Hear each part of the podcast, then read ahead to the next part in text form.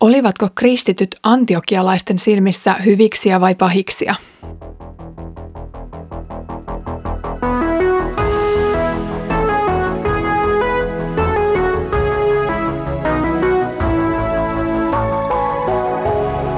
Kirjoitusten pauloissa.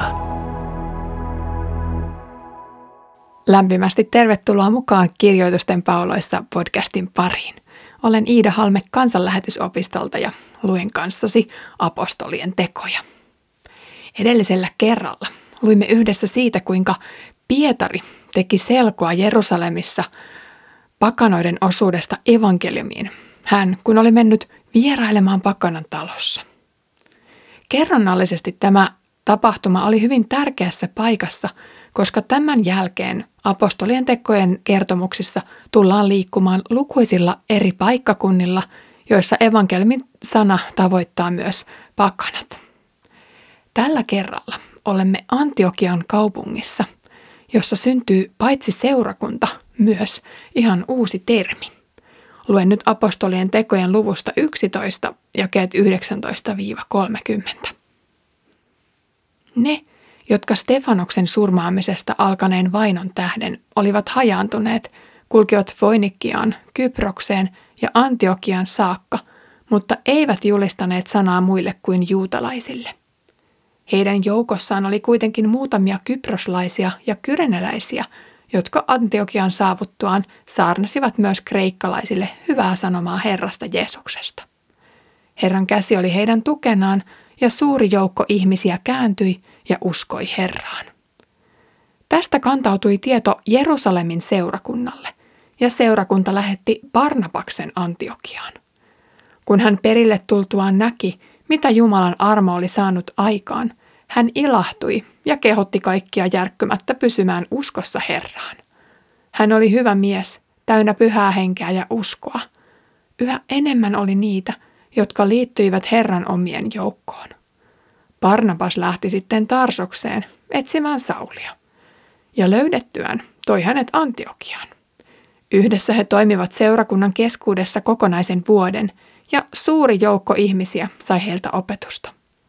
Antiokiassa alettiin ensimmäiseksi käyttää opetuslapsista nimitystä kristitty. Tuohon aikaan tuli Jerusalemista profeettoja Antiokiaan. Muuan heistä, nimeltään Agabos, ilmoitti hengen vaikutuksesta, että koko maailmaan oli tuleva suuri nälänhätä. Näin tapahtuikin Claudiuksen aikana. Opetuslapset päättivät antaa avustusta Juudeassa asuville veljille kukin varojensa mukaan. Niin he tekivätkin ja lähettivät Barnabaksen ja Saulin viemään rahat seurakunnan vanhimmille. Stefanoksen kuolemasta alkoi aikaisemmin vainojen aika. Stefanoksen kuoleman jälkeen Luukas totesi, ne, jotka näin olivat hajaantuneet, kulkivat seudulta toiselle ja levittivät evankeliumin sanaa. Ja nyt kertomukset linkitetään toisiinsa, kun tässä kohtaa Luukas sanoo, ne, jotka Stefanoksen surmaamisesta alkaneen vainon tähden olivat hajaantuneet, kulkivat Foinikiaan, Kyprokseen ja Antiokiaan. Herran käsi oli heidän tukenaan ja suuri joukko ihmisiä kääntyi ja uskoi Herraan. Hyvin samankaltaiset lauseet eri puolilla apostolien tekoja siis rinnastavat nämä kaksi kertomusta kuulumaan yhteen. Kertomus vainojen puhkeamisen seurauksista saa tässä jatkoa välissä mainittujen tapahtumien jälkeen. Osa vainojen tähden hajalle joutuneista oli kulkenut rannikon ja Välimeren saarten kautta Antiokian saakka. Tämä Antiokia sijaitsi nykyisen Pohjois-Syyrian alueella. Antiokia oli yksi Rooman suurimmista kaupungeista ja siksi sen seurakunnastakin muotoutuu yksi johtavista seurakunnista. Tämä kertomus on sen lähtölaukaus. Matkan varrella tämä seurue oli toteuttanut kahdenlaista evankelioimisstrategiaa. Juutalaistaustaiset kristityt olivat kertoneet Jeesuksesta yksin omaan kohtaamilleen juutalaisille. Antiokian saavuttuaan joukon kyproslaiset ja kyrenäläiset kokivat vapaudekseen julistaa sanaa kreikkalaisille. Nyt käy siis ilmi, että jotkut pakanat olivat jo kuulleet evankeliumia ennen Korneliuksen tapausta. Pyhän hengen vuodatuksesta heille ei kuitenkaan ollut puhetta, mutta kääntymys ja usko mainitaan. Antiokiaan syntyikin tämän kaksiteräisen evankelioimistyön seurauksena herätys ja seurakunta kasvoi siinä määrin, että uutinen kiiri Jerusalemiin asti, josta pyrittiin johtamaan kaikkia seurakuntia. Oli siis aika lähettää virallinen valvoja paikalle. Tällä kerralla tehtävään valikoitui Barnabas, joka tuli aiemmin tutuksi Saulin puolesta puhujana. Barnabaan saama ansioluettelo tässä yhteydessä avartaa siitä käsitystämme, miksi hänen sanansa painoivat niin paljon Saulin tapauksessa. Luukas todistaa, hän oli A. hyvä mies, B. täynnä pyhää henkeä ja C. täynnä uskoa. Antiokiassa tämä luotettavaksi todettu Barnabas saa ilahtua näkemästään. Hän huomasi, että evankeliumi oli synnyttänyt aitoa uskoa ja seurakunta oli siksi hyvissä kantamissa. Ei ollut syytä huoleen tai moitteisiin, päinvastoin. Tästä voitiin olla kiitollisia Herralle.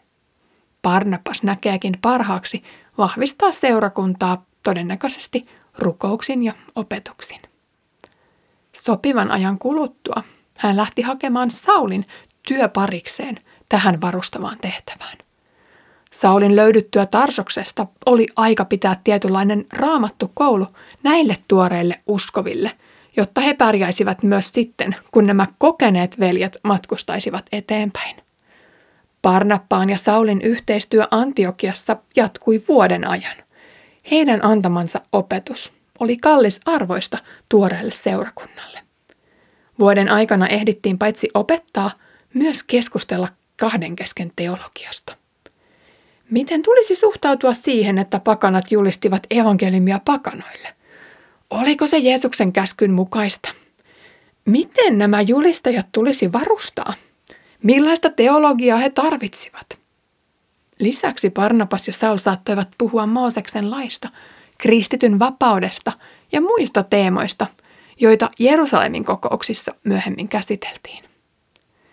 Tämän uuden tilanteen äärellä tuli muodostaa oikeanlainen käsitys uskon ja tekojen suhteesta sekä pakanoiden osuudesta evankeliumiin. Jerusalemin ja lähetysmatkojen ohessa he palasivat seurakunnan luokse vielä myöhemminkin. Vaikuttaisi jopa siltä, että Antiokiasta tuli näiden velkien tietynlainen kiintopiste tai lähettävä seurakunta. Tuon vuoden aikana Antiokian tuli myös profeettoja – Karismaattisuus oli tuttua vanhan testamentin aikana, ja mitä ilmeisimmin ilmiö oli elinvoimainen tässäkin historian tärkeässä vaiheessa. Olihan Jumalan erityisen ilmoituksen kanavat auki, kun Uuden testamentin kertomuksia ja kirjeitä tehtiin.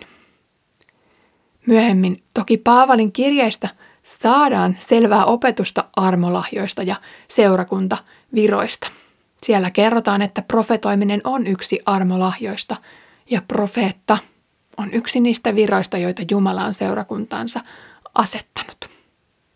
Profetian ja profeetan tehtävänä on julistaa Jumalan tahdon mukaisia asioita, ja tässä tapauksessa julistetaan totuutta tulevaisuudesta.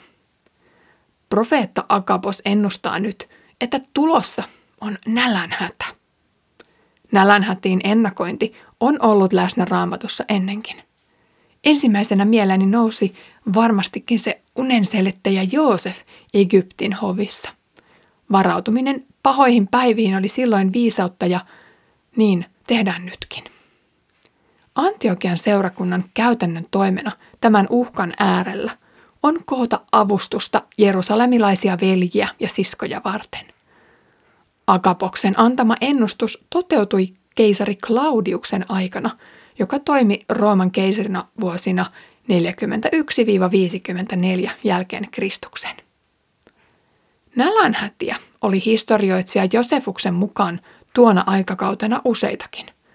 Mutta tietyn tulkinnan mukaan tämä jerusalemilaisten ahdinko sijoittuisi nimenomaan sapattivuoteen 47 tai 48 siis samaan ajankohtaan, jolloin myös Jerusalemin kokous pidettiin.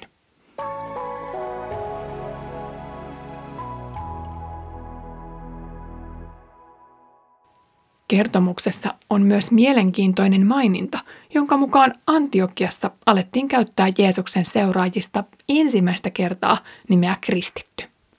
Tähän asti he ovat apostolien tekojen sivuilla esimerkiksi sen tien kulkijoita tai Jeesukseen uskovia. Mitä nimi kristitty merkitsee? Etymologisesti nimi viittaa toki Kristukseen, joka on Messian kreikankielinen käännös. Se merkitsee suomeksi voideltua. Vanhassa testamentissa muun muassa kuninkaat voideltiin virkaansa. Toisin sanoen, voideltu on asetettu tiettyä tehtävää varten. Jeesuksen tapauksessa kyseessä on toki muun muassa koko maailman syntien sovittaminen, kuoleman ja pahan vallan voittaminen sekä tien avaaminen taivaaseen, jossa hän hallitsee nyt kuninkaana. Kristitty sen sijaan linkitetään tällä nimellä tuohon Kristukseen. Tekstistä ei käy ilmi, mihin sävyyn ryhmän ulkopuolella olevilla oli tapana kutsua näitä. Oliko kristitty alun perin haukkumanimi, neutraali käsite vai positiivisesti latautunut termi? Joka tapauksessa Jeesukseen uskovista oli muotoutunut selkeä ryhmä, jota kutsuttiin tietyllä nimellä. Kristityt linkittyivät jollain tapaa Kristukseen, tiesipä nimitystä käyttävä Jeesuksen merkityksestä sitten enemmän tai vähemmän. Kristityt itse varmasti ottivat uuden nimensä kunnialla ja kiitoksella vastaan.